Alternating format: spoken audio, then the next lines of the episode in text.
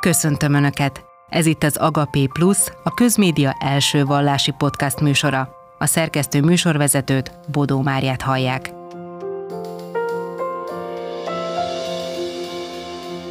Magánügye a hit. Mi a boldog házasság titka? Meddig terjed az ember szabadsága, dönthet-e életről és halálról? Tudunk-e áldozatot hozni egy másik emberért, és hogyan alakít bennünket elődeink története? Ilyen és ezekhez hasonló kérdésekre keressük a választ hétről hétre a Duna tévén látható Agapé című műsorban. Kérdésfeltevéseink azonban ezentúl nem zárulnak le az adás végével. Ami az Agapé asztalánál nem került terítékre, arról itt az Agapé Plusban beszélgetünk majd. Tovább fűzzük, tovább gondoljuk, más perspektívába helyezzük az ott elhangzottakat. Vizsgálódásunk fő szempontja pedig nem más, mit mond az adott kérdésről a Biblia. Első adásunkban arra vállalkozunk, hogy a boldogság és a siker nyomába eredjünk. Vendégünk Tapolyai Emőke pastorál és klinikai szakpszichológus, és Varga Kapisztrán Ferences szerzetes, lelkigondozó, a Szapiencia Hittudományi Főiskola és az Esztergomi Ferences Gimnázium tanára.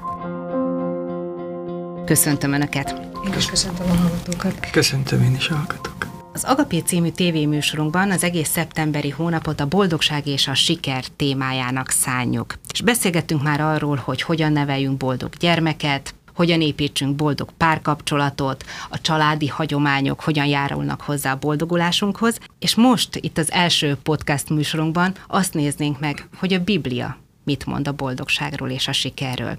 De először nézzük meg, hogy a világ mit mond, és a társadalom mit mond a boldogságról. Minden évben az ENSZ kiadja a világboldogsági jelentést, egy listát azokról az országokról, hogy melyek a legboldogabb országok. És gondoltam, hogy megnézem, hogy milyen szempontrendszerek szerint állítják össze ezt a listát. A következő szempontokat veszik figyelembe.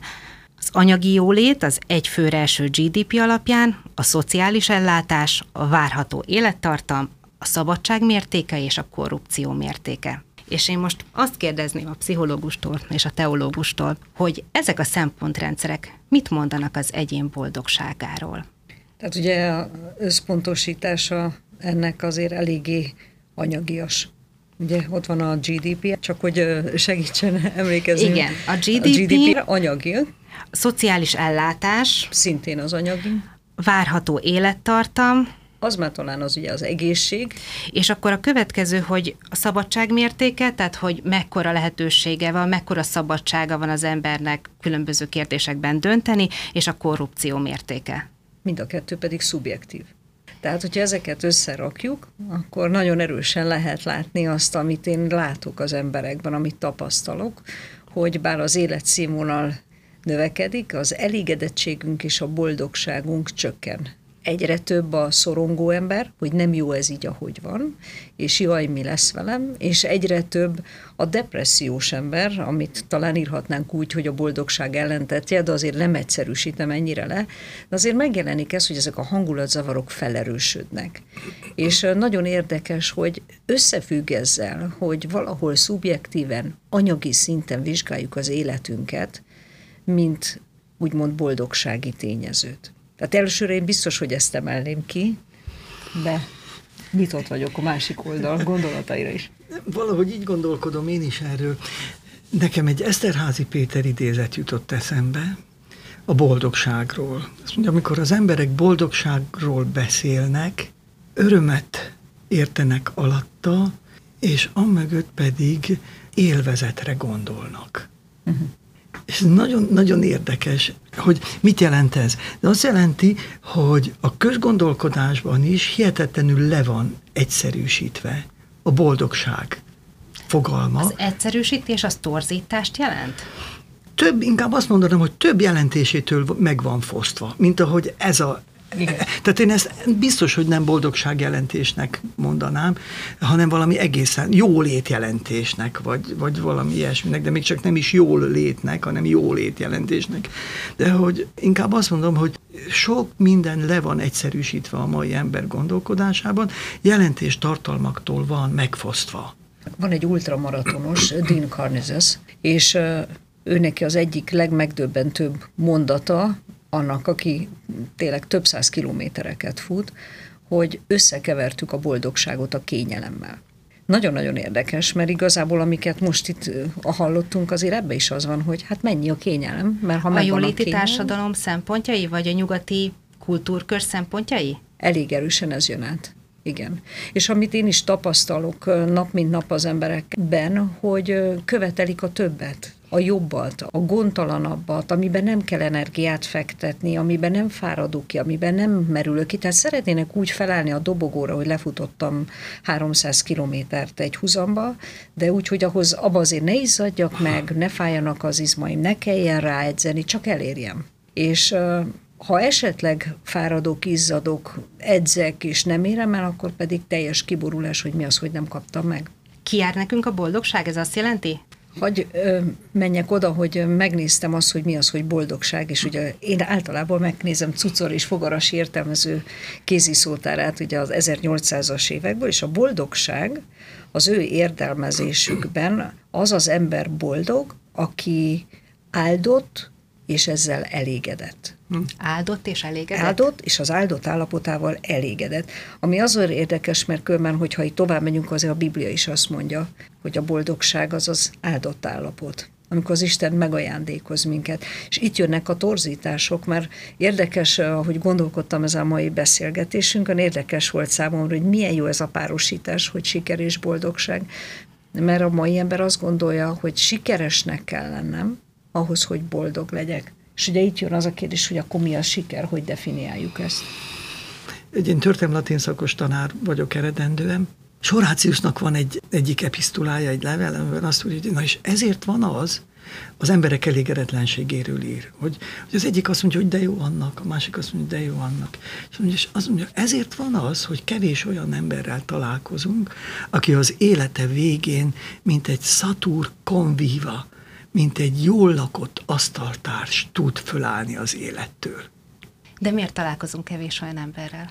Azért, mert nem érzi azt, hogy ő, ő elérte azt, amit elérhetett. Tehát amiről beszéltünk ebben a jelentésben, a lehetőségek, a szabadság. A szabadság és a lehetőség az nem csak lehetőséget nyit, az egyben el is bizonytalanít. Én látom a, a diákokon, amikor azt sugalja nekik a társadalom középiskolásoknak, hogy akármi lehetsz. Hát ő nem akármi akar lenni, ő valami akar lenni, de nem tud akármi lenni, és ez, ez fokozza ez a akármi lehetsz, bármit megvalósíthatsz, csak rajtad múlik, fokozza azt az elbizonytalanodást, vagy azt a Szóval azokat a jelenségeket, amit Emőke mondott, szorongást és más Igen. egyebet, eh, ahogyan nekiállnak az életnek. Mert rögtön ott van mellett, és hogyha nem sikerül, akkor lőttek a boldogságomnak is. Azért érdekes ez a gondolat, mert én sokszor tartok ilyen 20-30 éves pályakezdőknek előadást, vagy startuposoknak, és amikor nekik azt mondom, hogy csapdába kerültek, és sajnálom őket, mert nekik azt kell teljesíteni, hogy bármi lehetsz, mindig látom rajtuk azt a megdöbbenést, hogy teli találat. Mert igazából ez a bármi lehetsz, ez a siker titka, az azt jelenti, hogy mindennek kell lenned. Ugye? Tehát az nem azt jelenti, hogy bármi lehetsz, hanem az, hogy minden.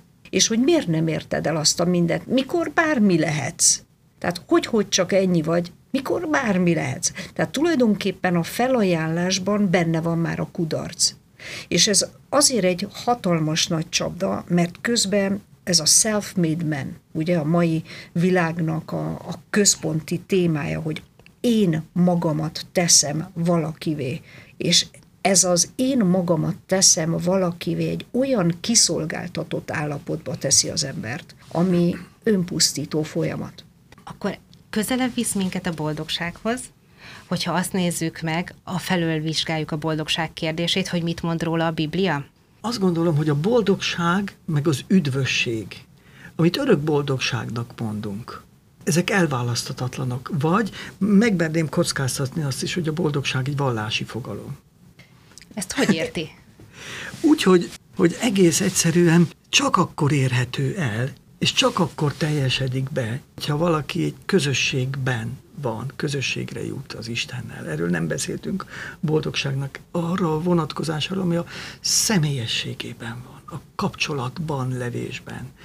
Szóval, hogy, hogy megint, hogyha a hiány felől nézzük, hogy az emberek mi mindent megtesznek azért, hogy kapcsolatban legyenek, éljenek. Hát az életünk erről szól, az összes kütyű és minden. Kapcsolat, kapcsolat, kapcsolat, kapcsolat. Kapcsolatban levés a boldogság titka? Nem, így gondolom. Mert hogy az ember... És a Biblia is ezt mondja? Hát persze, hát az ember kapcsolatra teremtett lény. Az Isten miként teremtette az embert? Boldogságra teremtette, vagy pedig miként teremtette? Képmására és kapcsolatra ő vele. Tehát, hogy ezt, ezt mindenféleképpen aláírom, és az egyik alapvető, az nagyon érdekes, a mentális egészségnek az egyik alaptétele a kapcsolatban lét embertársainkkal, egymással, és ugye mivel ők nem tudnak minket teljességre vinni, ezért Istennel, ami minket teljességre vihet. De ha a boldogságot nézem, akkor a boldogság, ha visszamegyek a cucor és fogarasihoz, ugye azt mondja, hogy egy áldott állapot, amivel én elégedett vagyok. Tehát, hogy mi az az áldott állapot? Tulajdonképpen az a sikerességem. Mi a sikerességem? Az egy gyümölcstermő élet. Mi a gyümölcstermő élet egy keresztény ember szempontjából? Az, amikor érzem, tulajdonképpen a világi pszichológia is megfogalmazza, hogy az értékteremtést. Na de itt van a kérdés. Mi az érték? Hmm. Az emberi értéket, amit akarunk teremteni, az sikertelenséget hoz, hisz az múlandó. Tehát az emberi értékek múlandóak. És hogyha az emberi értékeket hajszoljuk, mint az anyagiak, mint a különböző népszerűségek, vagy hatalom, és sorolhatnék még rengeteg mindent, ki mit hajszol, ez mindenkinek egyéni. De ha az emberi dimenziókat hajszolom, akkor annak a gyümölcsei nem maradandóak. Tehát azokat előbb-utóbb mi is fogjuk érezni, hogy ez véges, ez nem elég. Mert az igazi gyümölcsöző életnek a gyümölcse az maradandó. Az, amire Isten majd egyszer azt mondja, mert az igazi sikerünket Isten ítéli meg. Tehát ő az, aki azt fogja mondani, hogy mindent kárnak és szemétnek ítélek, amit te csináltál. De említettem ők az értéket. Azért értéknél behozhatjuk a családot, meg pont a kapcsolatokat, amik szintén ehhez a világhoz kapcsolódnak a családunk, de azért ezekre az értékekre mégiscsak másképp tekintünk. Ezek nemesebb értékek és Isten igéjével párhuzamba hozhatóak. De mindaddig, amíg ezt izomból csináljuk, és sajnos nagyon sok keresztény ezt izzadságszagúan csinálja, mert kell. De Isten azt mondja, hogy, hogy amikor velem vagy személyes kapcsolatba, ennek a kapcsolatnak lesz egy gyümölcsöző eredménye, és akkor a családod másként, a kapcsolataid máshogy fognak alakulni. Tehát itt, itt a, ha a sikert én akarom kipréselni, még akkor is, ha fedőneve keresztény értékrend, az, az csak a fedőneve lesz, az nem a valóságos értéke lesz. Tehát itt nagyon-nagyon fontos szempont az, hogy én egy pontig magamnak el tudom érni a saját dolgaimat, de ahogy, ahogy János Apostol mondja, hogy semmim sincs, ami ne Istentől lenne. Ez az igazi siker, mikor rátöbbenek arra, hogy amiket elértem, azokból az, ami érték, ami gyümölcsöző, az Istentől van. És ez boldogság is. Ez egyfajta elégedettség is. Ezzel teljesen egyetértek, és a mai napnak a szentjére, Szent Mátéra utalnék. Szóval, hogy hát ez egy bankár volt, és ezt a bankárt megszólítja a Jézus. És ott hagyja. Tehát, hogy mindene meg volt. Hát, hát ott, abban a korban ott több nem lehetett. Talán azért a megbecsültséggel gondok voltak, mert lenézték, meg megvetették. De azon felül, ha például azt a boldogság mérést őrá alkalmaznánk, akkor azt mondhatnánk, hogy, hogy boldognak kellene lennie. De ha boldog volt, akkor miért kelt föl? Attól a pénzváltóasztaltól, attól a bankasztaltól. És miért ment? És miért tette meg azt, hogy akit megkárosítottam, annak többszörösét visszafizetem? Hát ezt mondja, hogyha boldog lett volna. Mert ez az a, ez az a siker, ami nem, nem vitte teljességet. Igen, és még, még az, ami az értékekkel kapcsolatban, ez nagyon érdekes, például az angolban a values, ugye az értékek, szó az a latin valeóból származik, és az azt jelenti, hogy jól vagyok hogy így köszöntek is egymásnak, hogy na legyetek, tehát hogy éljetek jól, valéte. És az érték, az értékek azok, amik, amik által, amikben jól vagyok. Hmm. Meg a környezetem is jól tud lenni tőle. Tehát, hogy kihat. Kihat. Tehát amikor én, én gyümölcsöző életet élek. Erre gondoltam, így van. És tulajdonképpen sokszor nem is vesszük észre. Nekem az evangéliumban nagyon tetszik az, amikor Jézus a példabeszéd a magvetőről mondja, és azt mondja, és akkor akár ébren van, akár alszik, akár éjjel, akár nappal, maga sem tudja, hogyan, ki kell, és szárba szökken és termést hoz. Vagy amikor utaznak, vagy mennek éjszaka, ugye, és viharba kerülnek, és a, a leírás végén az, hogy és partot értek, pont ott, ahová tartottak. Ahogy. Jézus boldog volt? Hogy mindig az van előttünk, vagy keresztényként előttünk, hogy tekintsünk Jézusra. Jézus boldog volt, vagy miként volt boldog? Én, én visszamegyek a, a cucor és fogarasi szótárhoz, mert ugye azt mondtam, hogy azt, azt írja le, hogy áldott, tehát hogy áldott az állapota, és ezzel elégedett.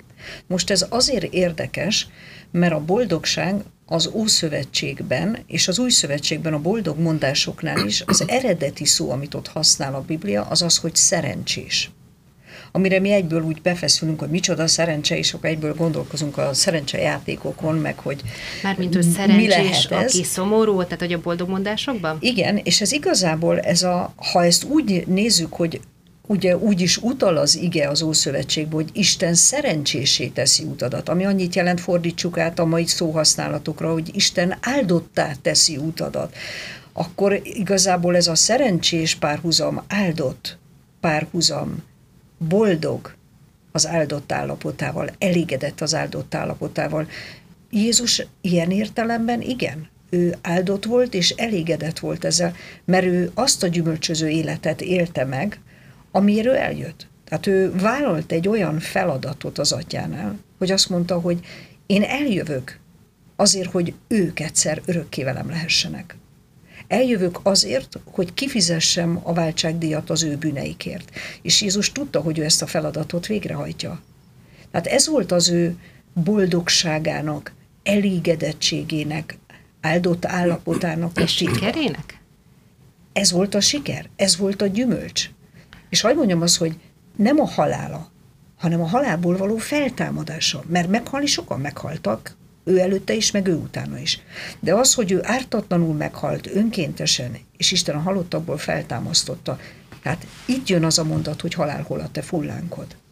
Itt jön az a másik ige, hogy utolsó ellenségként eltöröltetik a halál. Tehát igazából Jézus élete, halála és feltámadása, ez volt az ő legnagyobb sikere. Ez volt az ő legnagyobb diadal, ez volt az a gyümölcs, ami őt boldogá, elégedetté tehette és tette. Ez a gyümölcse, és ez az, ami azt mondja, hogy ilyen értéket kell nekünk letenni, amik másokat életre vezet.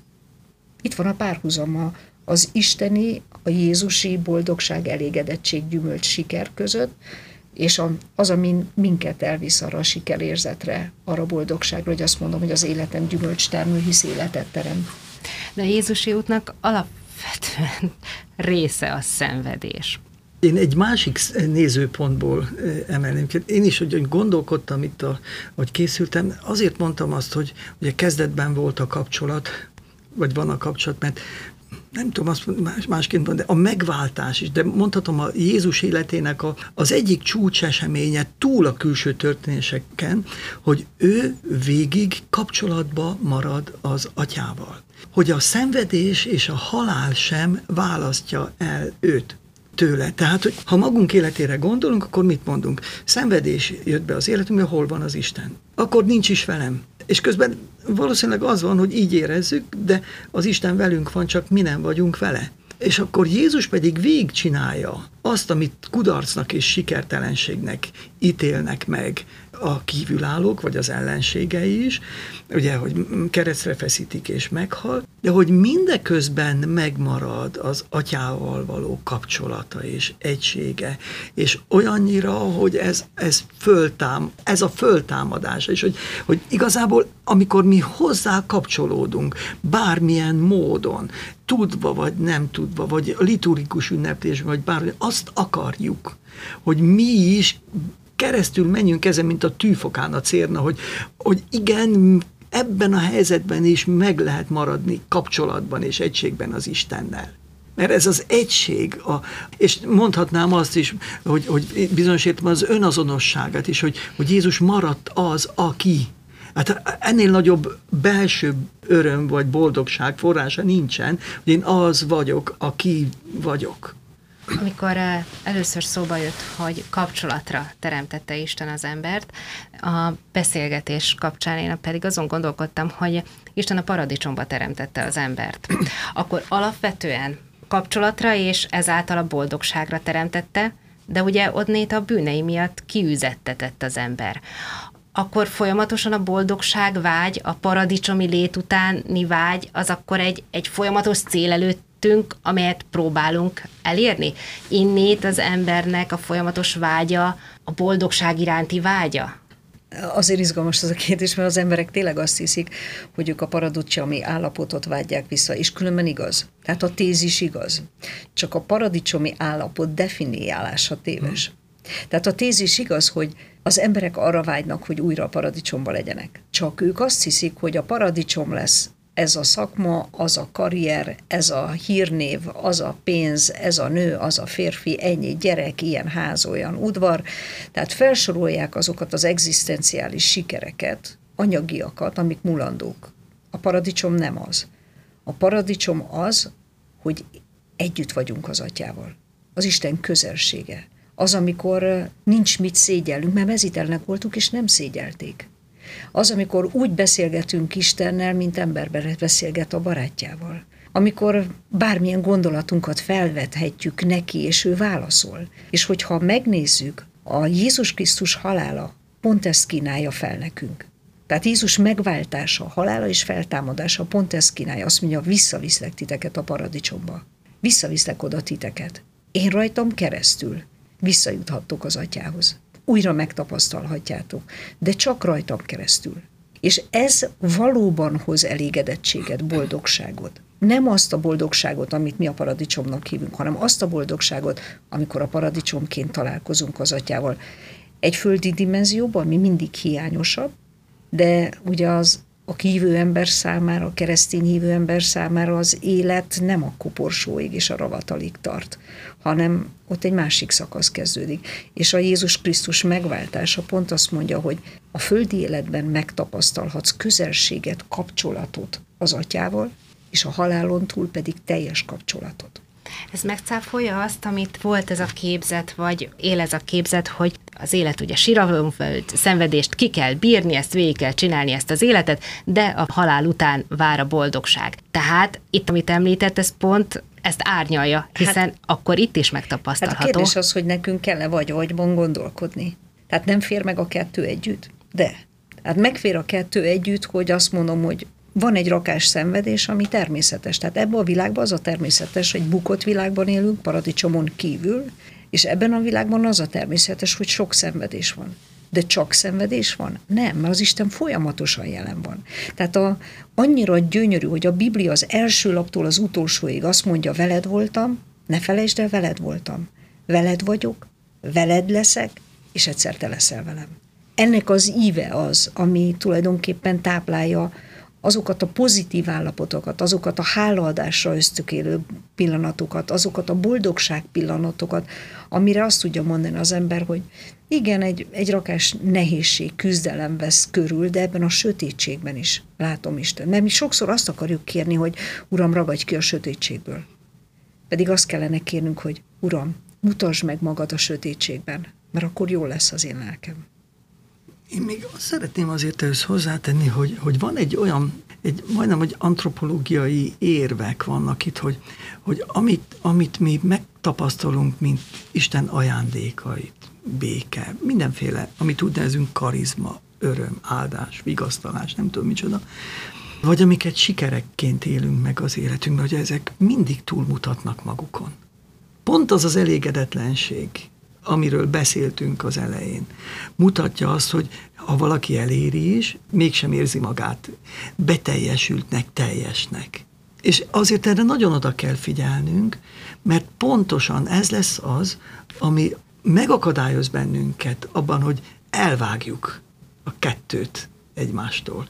Aminek most úgy örvendezünk, mint az Isten áldásának, meg amit várunk majd hogy ezek szépen előképe az egyik a másiknak. Szóval, hogy annyira kiírthatatlan az ember életében a boldogságvágy. Hadd mondjak egy történetet, még ez régen volt, még a múlt évezetben, akkor is tanítottam, és gyerekekkel mentünk reggel misére a templomba. És azt mondja nekem az egyik gyerek, hogy hát azt mondja, testvér, hát nagy baj az, hogyha én nem akarok üdvözülni. Mondom neki, hogy hát eh, miért nem akarsz te üdvözülni? Azt mondja, hogy hát azért, mert én túl fiatal vagyok, és én nem akarok még meghalni. Ja, mondom, te meghalni nem akarsz. Azt mondja, igen, igen, igen. Nem mondom, tehát úgy gondolod, hogy az Úristen az olyan, mint a kisgyerek, hogy fölépíti a kockavárat, utána meg lerombolja? Nem gondolod, hogy van egy föld életed, és utána azt kiteljesíti? Még jobbá teszi? Tehát, hogy nem kell ezt levágni, és nagyon sokszor ez a bajunk egyébként, és tulajdonképpen ugye azt látjuk, hogy a boldogság fogalma két dologtól választódik el, a filozófiától, ilyen értelemben a rációtól, és a teológiától, így meg a transzcendenstől, és akkor marad egy teljesen szubjektív, egyéni tapasztalatokon nyugvó, legfeljebb a közgondolkodás által befolyásolt fogalom, ami csak az egyén lesz a mértéke, és akkor önmagát kérdőjelezi meg, mert azt mondja, tényleg boldog vagyok én most azzal, hogy így vagyok? Azért itt ül egy pszichológus, akinél az egyének keresik a boldogságukat, és a boldogságkutatás korát érjük, a pozitív pszichológia azért ezt behozta, hogy igen, megtalálhatod, meg hát minden más is arra irányít minket, hogy légy boldog. Mi már nem vágyjuk a boldogságot, hanem követeljük. Jogunk lett a boldogság. Aztán, hogy mi a boldogság, az annyira olyan szinten szubjektív, hogy én azt inkább úgy mondanám, hogy hangulat. Tehát a boldogság teljesen hangulatfüggő lett. És igazából a boldogság nem csak jog és hangulatfüggő jog lett, hanem olyan is, amiért hajlandó vagyok feláldozni másokat. Tehát akár hogy meglegyen mások, az én boldogságom? Hogy meglegyen az én boldogságom. Tehát innentől kezdve, ha keresztény szemmel nézzük, akkor a gyümölcse az gyilkosság. Akkor is a lélekgyilkosság. És Isten azt mondja, hogy gyűlölöm az ember áldozatot. Tehát itt leszünk önmagunknak a pusztítói.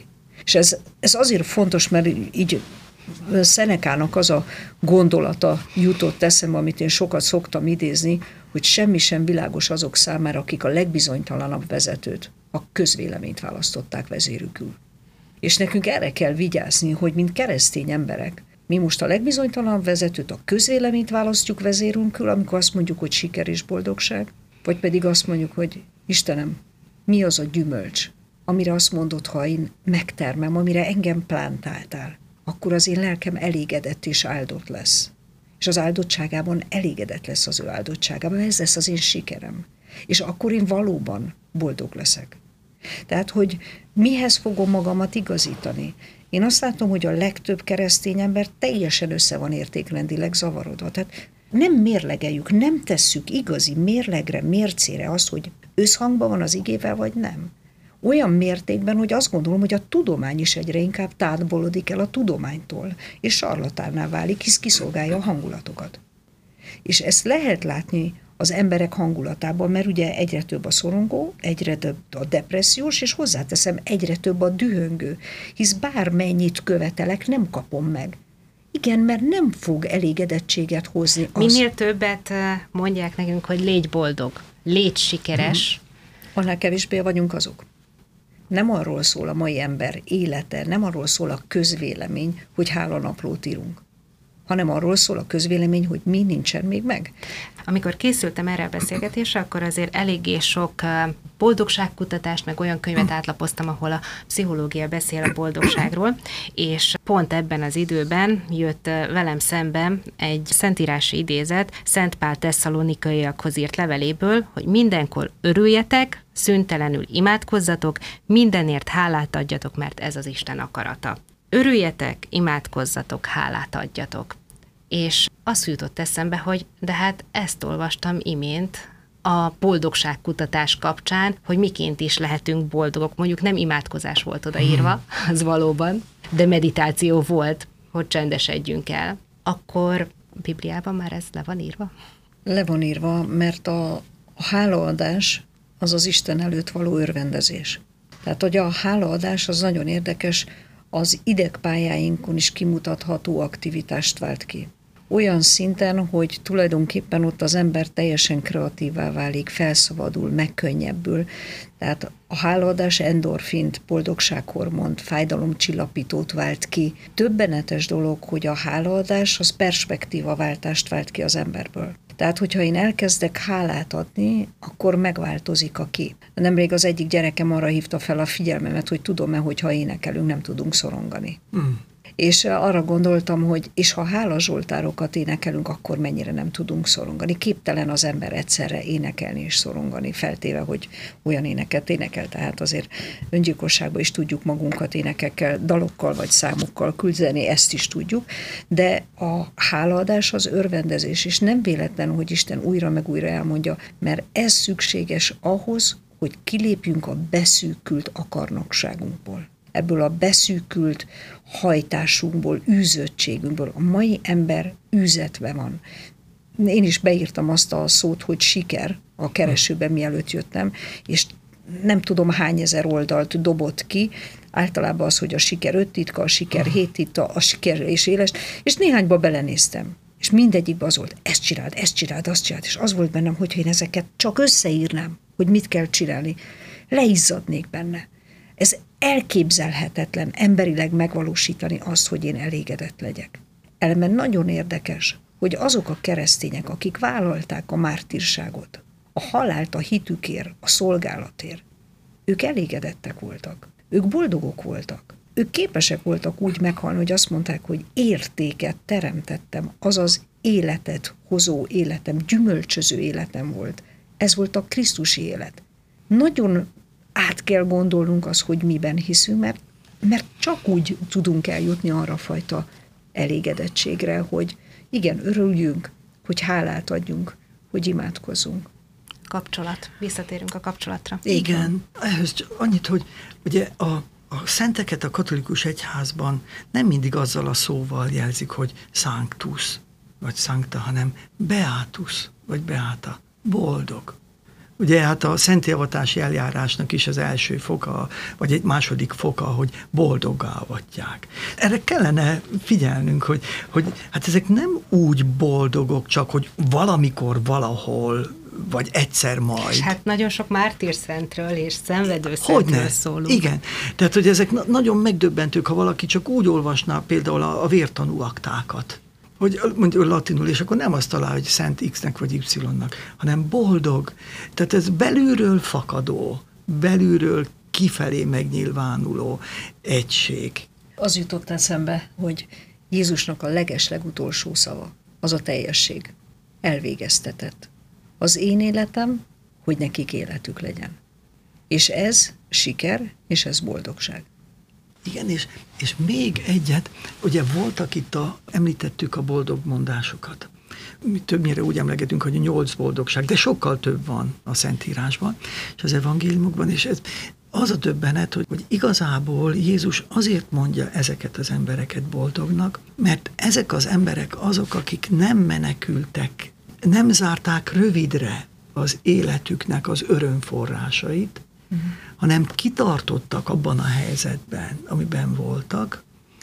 Mondhatom, hogy Jézushoz kapcsolták az életüket, és fölragyogott ebben a helyzetben, vagy fölragyog ebben a helyzetben a meghalás és föltámadás. Szóval, hogy a boldogság már az evangéliumokban is, a Jézus halálában és föltámadásában való részesedés, ennek az átélés azt nem csak úgy éljük át, hogy meghalok fizikailag, hanem azt a húsvétnek a titkát, az egy paradigma lehet az életemben, és úgy élhetem át. Hogy igen, most ezt elvesztettem, de is kiderül, hogy boldog, hogy boldog leszek azután. Itt oldódik fel egyfajta képen a keresztény paradoxon, hogy mindig a gyengébb az erősebb, az utolsó az első. Így van. Az az érdekes, arra gondoltam ebbe a meghalok és nem feltétlenül fizikailag, hogy én rengeteg halált látok, amikor különösen haldoklást, és most itt nem a fizikai halálra gondolok, és nem a betegekre gondolok, hanem az, amikor párterápiát végzek, és látom, hogy mennyire nem akarnak meghalni. Én nem adom fel az igazságomat. Mm. Én nem mondok le arról, hogy nekem jogom van. Én nem fogok neked megbocsátani. Te mondjad először ki azt, hogy bocsáss meg. Te mondjad azt ki először, hogy. És általában azok nem tudják megoldani a házasságukat, a kapcsolatukat, és nem csak házasság, hogy menjek tovább, szülő-gyerek kapcsolat. Tehát a kirepülő gyerek és a szülő kapcsolat. Azok nem tudják megoldani, akik nem hajlandóak önmaguknak meghalni. Ragaszkodnak a saját igazságukhoz, a saját jogaikhoz. Itt nem önvédelemről beszélek, hanem ehhez a jogosultsághoz, mire úgy gondolják, hogy nekem kiár. Amiről szóltunk. Igen. Tehát, De hogyha ez megtörténik? amikor megtörténik ez a, ez a megalázkodás tulajdonképpen.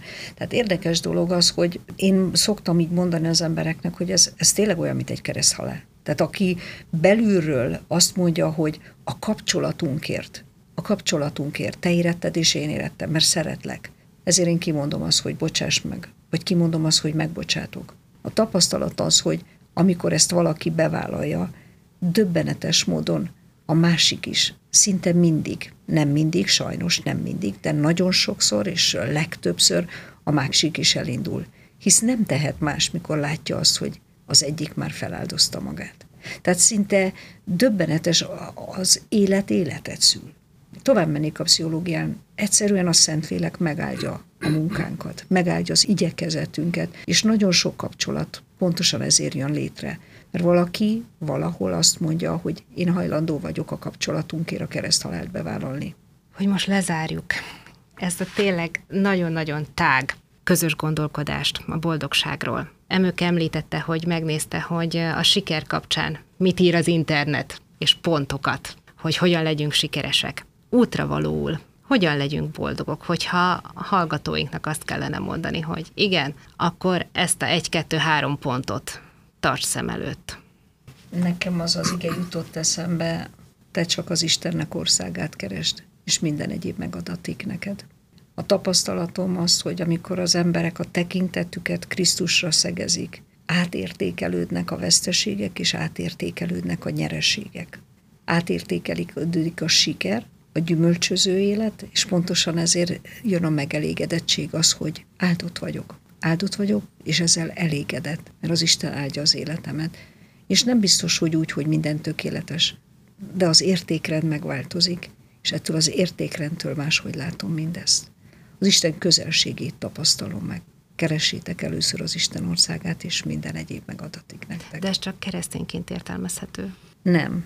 Azok, akik nem keresztények, de elkezdik keresni az Istent. Az Isten azt mondja, hogy keressetek és találtok, zörgessetek és megnyitatik. Ez lesz az az elégedettség, ez lesz az az áldás, mert Isten azt mondja, hogy én itt vagyok. Én az ajtó előtt állok. És aki behív, aznak én itt vagyok. Tehát ezt nem csak a keresztények tapasztalják meg, hanem azok is, akik keresik az Istent. Én mondok egy mást még azért, hogy én például egy nagyon jó gyakorlatnak tartanám. Minden ember számára tudnám ajánlani, hogy nézze végig a napját. Lehet, hogy valamit akkor rosszul élt meg, és attól elment a jó kedve, vagy boldogtalannak érezte magát. De már lehet, hogy estére sem úgy látja, és másnap sem úgy látja.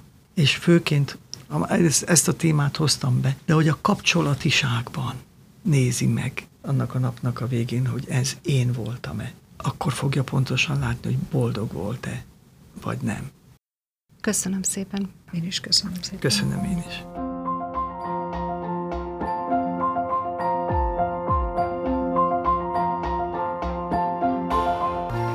Ez volt az Agapé Plus első adása.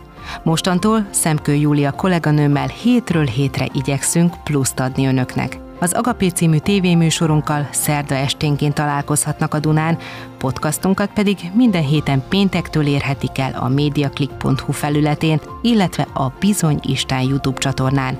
Nézzenek, hallgassanak bennünket, és osszák meg véleményüket. Podó Máriát hallották.